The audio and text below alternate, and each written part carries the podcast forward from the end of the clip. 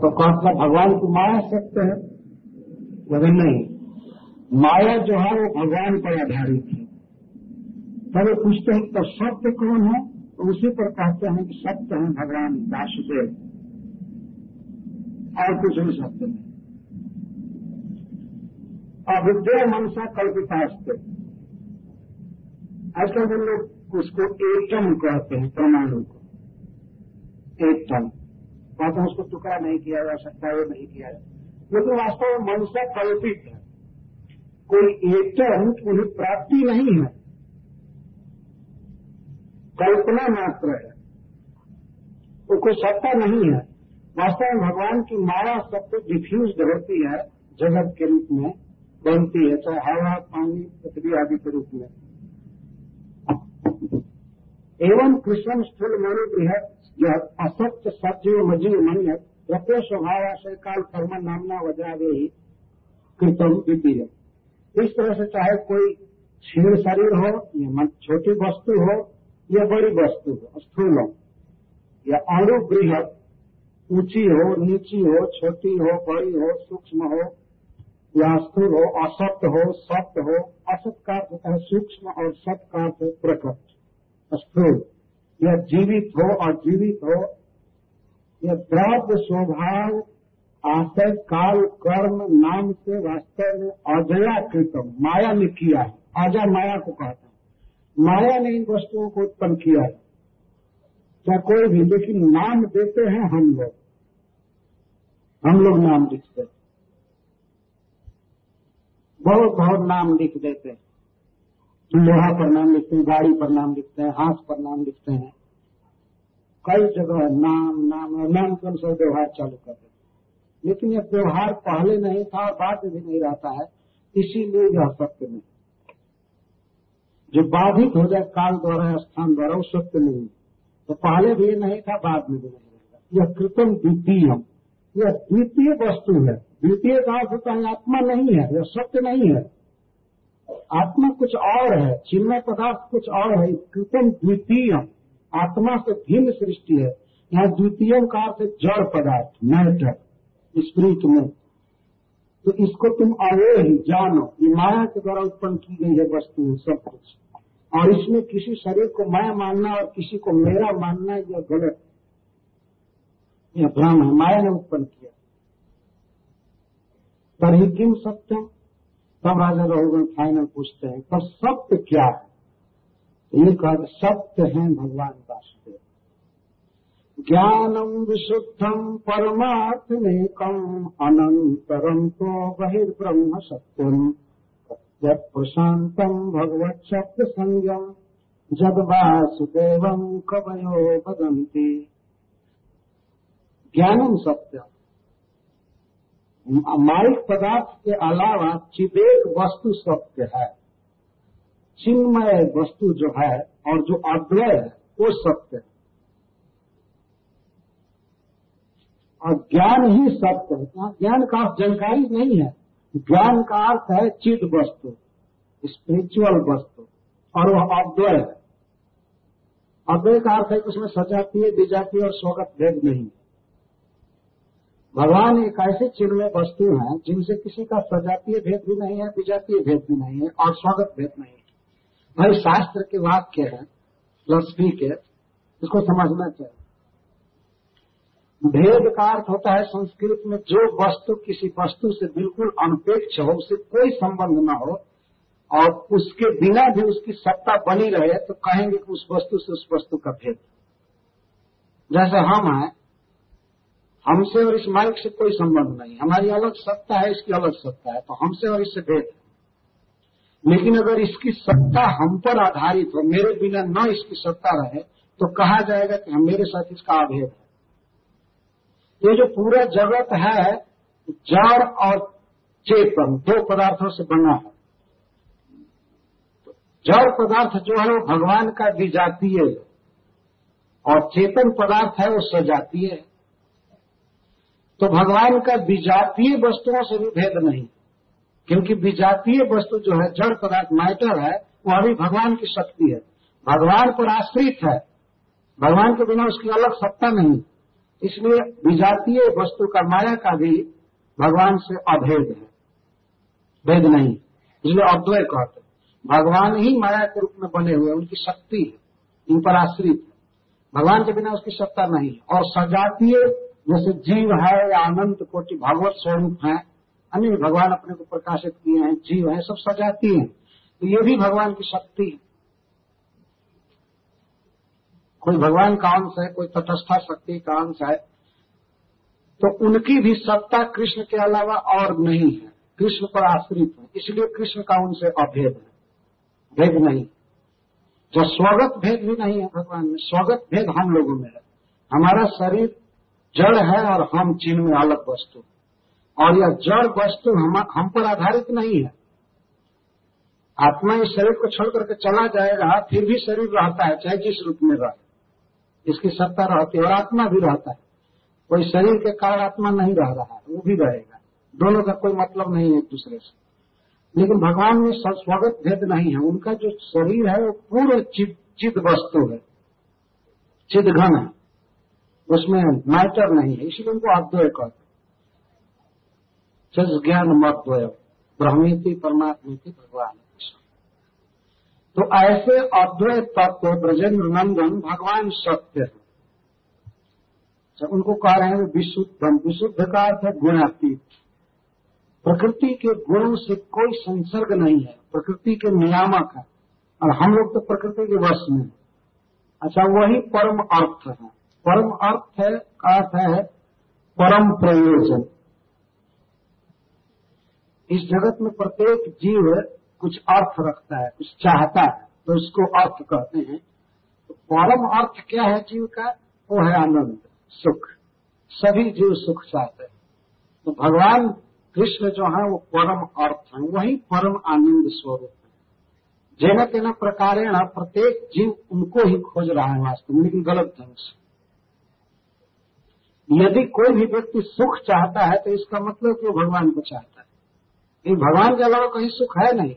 वो सुख घन है, आनंद घन है, उन्हीं से सुख का विकीर्ण होता है, निकलता है। तो वही है परम अर्थ परमार्थ। और वह है एकम। एकम का अर्थ अद्वितीय मतलब सकल भेद विवर्जित। अथवा एक का अर्थ है कि भगवान, कृष्ण जैसा भगवान बस वही है, दूसरा कोई नहीं एक ही भगवान अद्वय अनंतरम, अनंतर का अर्थ होता है कि उनके भीतर कुछ नहीं है। भगवान के भीतर कुछ भी नहीं है, वो पूर्ण चिन्मय कभी कभी ऐसा लोग कहते हैं कि भगवान के भीतर सारा जगत है। भगवान के भीतर ही सारा जगत है, मिट्टी, पहाड़, तारा, पानी या कूड़ा, कचरा, जो भी है, सब उनके भीतर भगवान भी कहते हैं कि हाँ हमारे भीतर लेकिन तत्वता भगवान के स्पिरिचुअल बॉडी में ये सब कुछ भी नहीं पूर्ण चिदघन स्पिरिट के भीतर दूसरा कैसे रह सकता है? इस आत्मा में छेद किया नहीं जा सकता। जब आत्मा के भीतर छेद किया जाएगा, नैनम छेदन के शस्त्राणी जब छेद किया जाएगा, तब उसके भीतर कुछ रखा जा सकता है। भगवान के भीतर छेद हो नहीं सकता, वो तो परम आत्मा है। तो उनके भीतर जगत कैसे हो सकता है? अभी संभव नहीं, इसीलिए उनको अनंतर कहते हैं। उनके भीतर कुछ नहीं है। अच्छा तब ये कहा जाएगा, उनके बाहर तो है संसार तो कहते नहीं, उनके बाहर भी कुछ नहीं मतलब सब कुछ उनके भीतर उनके बाहर कुछ नहीं है। यही है, भगवान का अचीव वैभव। भगवान सबके भीतर हैं और भगवान के भीतर सभी। की फिलॉसफी बाहर उनके कुछ नहीं है। सभी प्राणियों के बाहर भी व्याप्त हैं और भीतर भी किसी के नहीं। भगवान के भीतर कोई नहीं है और भगवान के बाहर कोई नहीं। इसका क्या अर्थ हुआ? भगवान के भीतर तो कोई नहीं है तो समझ में आ ही रहा और भगवान के बाहर भी कोई नहीं है। मतलब विराट रूप से सबको अपने अंदर रखे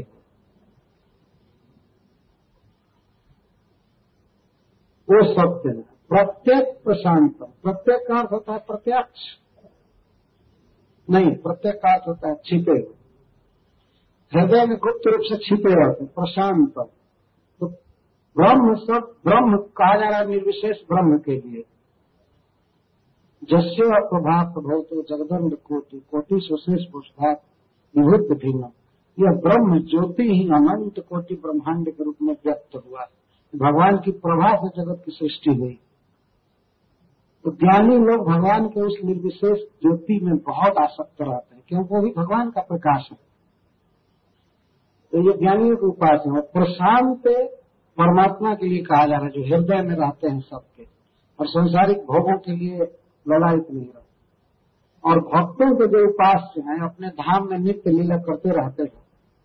छह ऐश्वर्यों से परिपूर्ण है, उन्हें भगवान कहते हैं।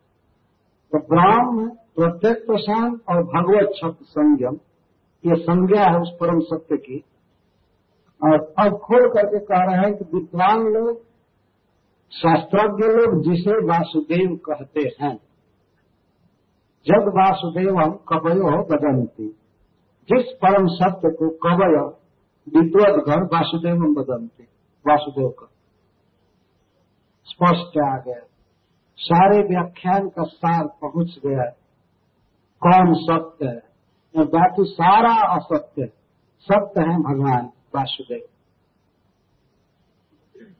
जिनको लोग वासुदेव कहते हैं, वसुदेव जी का पुत्र कहते हैं। अब तो क्लियर हो गया, अब तो कोई संदेह रहा नहीं। जिनको विद्वान लोग वासुदेव कहते मूर्ख लोग भले न जाने कृष्ण को, लेकिन कब कभी कहते हैं, जो वेद शास्त्र जानते हैं, वो जानते हैं कि परम सत्य है, वो है कृष्ण, वासुदेव। कि आजकल यदि हरे कृष्ण मूवमेंट से प्रचार किया जाए कृष्ण का तो लोग कहते हैं हाँ आप लोग कहिए, कृष्ण आपके लिए श्रेष्ठ हैं, आपके इष्ट देव हैं, लेकिन हमारे लिए दूसरे ये स्कान का भागवत है। जैसे पूछिए, ये स्कान जब बने तब छपा हुआ है। नहीं, ये स्कान कृष्ण का प्रचार कर रहा है। कृष्ण का प्रचार कर रहा है जो वेद शास्त्र में पहले से लिखा गया शिल प्रभुपा जी कहते थे कि हमसे लोग पूछते हैं कि स्वामी जी बहुत लोग प्रचार करते हैं तो आप क्यों प्रचार कर रहे हैं? और आपके प्रचार में और उनके प्रचार में अंतर क्या है? तो प्रभुपा जी कहते थे कि हम शास्त्र का प्रचार करते हैं और लोग अपने मन का प्रचार करते हैं। यही अंतर। यही अंतर। तो कवि लोग कवि का अर्थ है यहाँ, ब्रह्मा जी, भगवान शिव शंकादिक नारद जी, ये कवि कवि का अर्थ विद्वान होता है। आजकल जैसा कविता रच करके सभा सोसाइटी में ताली बजाने वाला नहीं कविता रच दी। ये कवि का काम नहीं है। कवि मतलब भगवान का भक्त। ज्ञाता। कवय जब वासुदेव बदलती जिनको वासुदेव कहते हैं। स्पष्ट हो। तब राजा रहुगण अब हाथ जोड़कर कहते हैं, कृष्ण को कैसे पाया जाएगा? वासुदेव को कैसे पाया जाएगा? क्या उपाय है? सबसे अंतरंग उपाय बताइए, जो करने से भगवान कृष्ण को पाया जा सकता है। तब न व जलाग्नि सूर्य बिना महत्पाद रजोभिषेकम महत पुरुष महत पुरुषों की कृपा के, कृपा से भक्ति उत्पन्न होती है, और उस भक्ति से ही कृष्ण की प्राप्ति होती है। तो जब तक महत की कृपा नहीं होती है और भक्ति नहीं होती है, तब तक अन्य किसी भी कार्य से कृष्ण नहीं मिलेंगे। कृष्ण प्रेम नहीं मिलेगा। संबोधन करके कह रहे हैं, प्रिय रहूँगा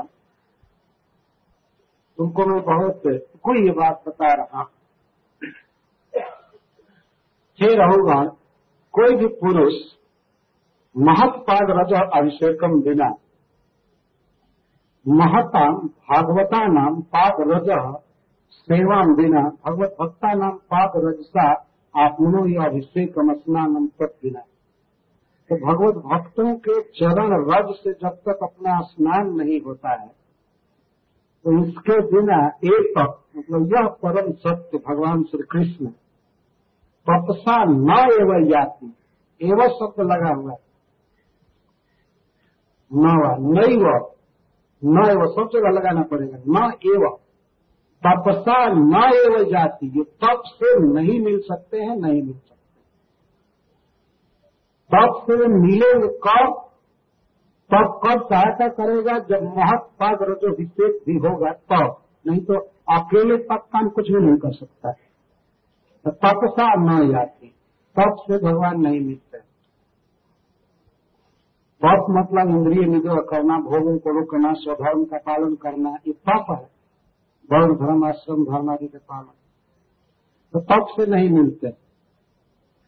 तो कहेंगे यज्ञ आदि करने से, वैदिक कर्म करने से, पूजा करने से, देवताओं की आराधना करने से मिलते होंगे। इज्जया से न एवं पूजा से नहीं ही मिलते। या इज्जया का भगवान की पूजा नहीं है। बहुत वेदों में वर्णन है, अन्य देवताओं की पूजा का वर्णन। इज्जया वैदिक कर्मकांड से भगवान नहीं मिल सकते। न एवं एवं सब जगह अवग्रह लगाना पड़ेगा। नहीं ही मिल सकते हैं नहीं ही मिल सकते। अच्छा। तो इस पर राजा रघुवर कहते हैं कि दान एक ऐसी वस्तु है जिससे भगवान की प्राप्ति शायद हो सकती है। इसको निर्वपण कर निर्वपण निर्वपण का अर्थ है बोना, कुछ देना। गरीब को, दीन दुखी को देना। वास्तव में यह बहुत उत्तम साधन है। महाराज परीक्षित को अंत में किसी ऋषि ने बताया था कि महाराज, आप दान दीजिए, दान देने से आपकी सदगति होगी। ये आत्म निर्विवाद है कि दान देने वाले को उच्च लोक मिलता है, इसमें कोई संदेह नहीं। लेकिन केवल मनुष्य दान दे और किसी महत पुरुष की शरण न ले, उसके पाद रज में अभिषेक न करे तो केवल अन्न आदि के दान से कृष्ण प्राप्त नहीं हो सकते। निर्वपणाद न एवं जाति। अथवा गृहात्वा न एवं जाति। जो कोई आदमी गृहस्थ धर्म का आचरण खूब अच्छी तरह से कर रहा है तो गृहस्थ धर्म के पालन से भी बहुत उत्तम गति प्राप्त होती है। तो कहते हैं कि परोपकार के लिए ही गृहस्थ धर्म का आचरण कोई करे, लेकिन महत पुरुष के चरण में अभिषेक न करे तो गृहात्वा न एवं जाति। घर गृहस्थी के पालन से भी वो भगवान को नहीं पाएगा। ये तो बड़े ऊँचे ऊँचे साधन तब वो कहें वेद शास्त्र पढ़ने से तो प्राप्त कर सकता है, पर न छंद का। वेदाध्ययन आदि करके ब्रह्मचारी धर्म से इसको नहीं पाएगा। देखिए, कई बातें बताई जा रही हैं। गृहस्थ का धर्म है, दान देना, गृहस्थी का आचरण तो कारहस्थ धर्म से भी नहीं जाएगा। ब्रह्मचारी का धर्म पालन करके भी नहीं प्राप्त करेगा। और वानप्रस्थी का धर्म पालन करके भी नहीं पाएगा। और न तो संन्यास धर्म के पालन से पाएगा कृष्ण। को न जलाग्नि सूर्य चाहे जल में खड़ा होकर तपस्या करे जाड़े के दिन में आकंठ शिशिरोदक ठंडे पानी में, इसको शरीर को ठंडा करने से कुछ नहीं मिलेगा। या शरीर को हीट देने से भी नहीं मिलेगा। और न वर्षा में खड़ा होने से, न आंधी में खड़ा होने से। आज हम लोग वर्षा में भींग गए तो उससे थोड़े कृष्ण प्रेम बढ़ गया।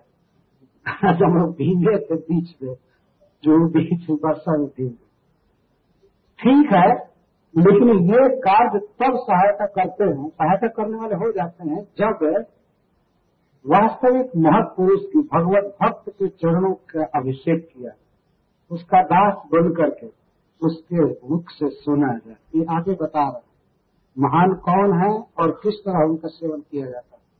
किस तरह चरण रज में अभिषेक किया जाता यहाँ चरण रज के अभिषेक का मतलब ये नहीं है कि उनकी चरण की धूल ले और बाल्टी में घोर करके रोज स्नान कर। यह अर्थ नहीं है। चरण रज का अभिषेक है कि वास्तव में उनका दास बन जाए। रियल ललक हो और दीनता आ जाए कि मैं आपका दास हूँ और वह उनसे प्राप्त करे। वास्तव होना मानसिक अधिक है, बाहरी कम है। मन में समर्पण होना चाहिए। तो बाहर से आदमी नम्र भी रहे और मन में कोई जिज्ञासा न हो और नम्र न हो महत्पुरुषों के सामने तो उसे लाभ नहीं प्राप्त होता है उतना। कभी कभी ऐसे भी लोग देखे जाते हैं, गुरु को रात दिन गाली देते रहते हैं, लेकिन सामने होते हैं तो बहुत लाभ। इससे क्या होगा? ये तो कोई महत्व पाद जो अभिषेक हुआ नहीं। यह महत पद जो विशेष है महत कौन है?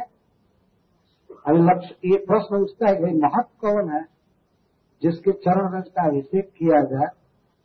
तो देखिए, लक्षण बता रहे हैं महत का जत्रोत्तम श्लोक गुणानुवाद प्रस्तुत कथा विघात।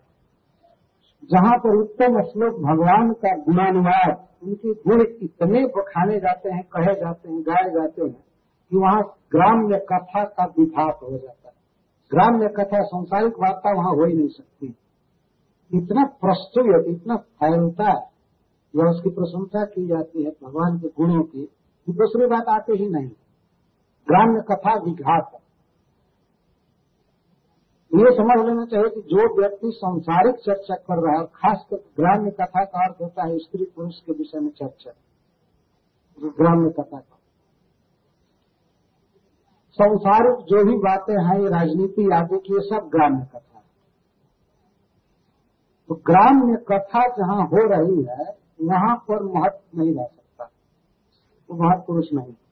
जहाँ केवल कृष्ण के गुणों का वर्णन चलता है, वो है महत्व और ऐसे स्थान पर उस महत का आश्रय लेकर के यदि भगवान के गुणों को सुना जाए निषेध मारा यदि सेवन किया जाए भगवान के गुणानुवाद का तो मुमुक्षु व्यक्ति की मति को वह वासुदेव में अचल लगा दे वो गुणानुवाद ही लगा देता भगवान का गुण सुनते सुनते मति एकदम हंस जाती है भगवान। जब क्षति का अर्थ है, फेंक देता है। भगवान का गुणानुवाद भक्त की मति को भगवान में अटैच कर देता है। भगवान में अटैच होने के लिए भगवान की बातें सुननी आवश्यक। जैसे रुक्मिणी जी ने सुना, वो सुनी कुछ ब्राह्मणों के मुख से भगवान का गुणानुवाद, साधुओं के मुख तो भगवान के पास उन्होंने पत्र लिखा मेरा मन आप में आसक्त हो गया है, आप मुझे ले ले चलिए, मेरा विवाह दूसरे से निश्चित हुआ है ऐसे वैसे तो जब हम उत्तम श्लोक गुणानुवाद सुनते हैं तो वासुदेव सती मती हो जाती है। दूसरी तरफ़ जा नहीं सकती। जैसे पतिव्रता नारी अपने पति के अलावा स्वप्न में भी किसी पर मन नहीं कर सकती, किसी को मन अर्पित नहीं कर सकते, उस तरह से मन कहीं जा ही नहीं सकता है। भगवान कृष्ण में सती हो जाती है मति। यह कौन करता है? उत्तम श्लोक गुणानुवाद भगवान के गुणों का जो अनुवाद है, वर्णन, श्रवण, कीर्तन, उससे भगवान में मति लग जाती इसका अर्थ है कि श्रवण कीर्तन में रहने वाला व्यक्ति ही महत महत पुरुष के लिए कोई स्टैंप नहीं है कि मार दिया गया महत्व और किसी मठ का मालिक हो गया, बस महत महंत कहते थे महान। महान तो शब्द और महत शब्द तो सब जगह मंदिर के मालिक को महांत या महंत कर और वो महंत आने वाले लोगों से हमेशा जगत चर्चा करता है, हमेशा संसारिक वार्ता करता ये महत्व का लक्षण है। महत्व का ये लक्षण दिया जा रहा है। जिनके मुख से, जिनके साथ में सर्वदा उत्तम श्लोक की गुणानुवाद कृष्ण के जस का वर्णन। इतना वर्णन होता है कि ग्राम में कथा कोई चालू भी करे तो विघात हो। ग्राम्य कथा विघात विशेष घात विशेष घात विघात। निषेध मानो, नितरम से मानो, भगवान के गुणों का वर्णन नित्य सुनना चाहिए। ऐसा सुनने से मति लग जाती है। यहाँ तक कोई मुमुक्षु है, संसार बंधन से छूटना चाहता है, उसकी भी मति भगवान में सती हो जाती है। फिर वो मुक्ति की वासना खो देता है।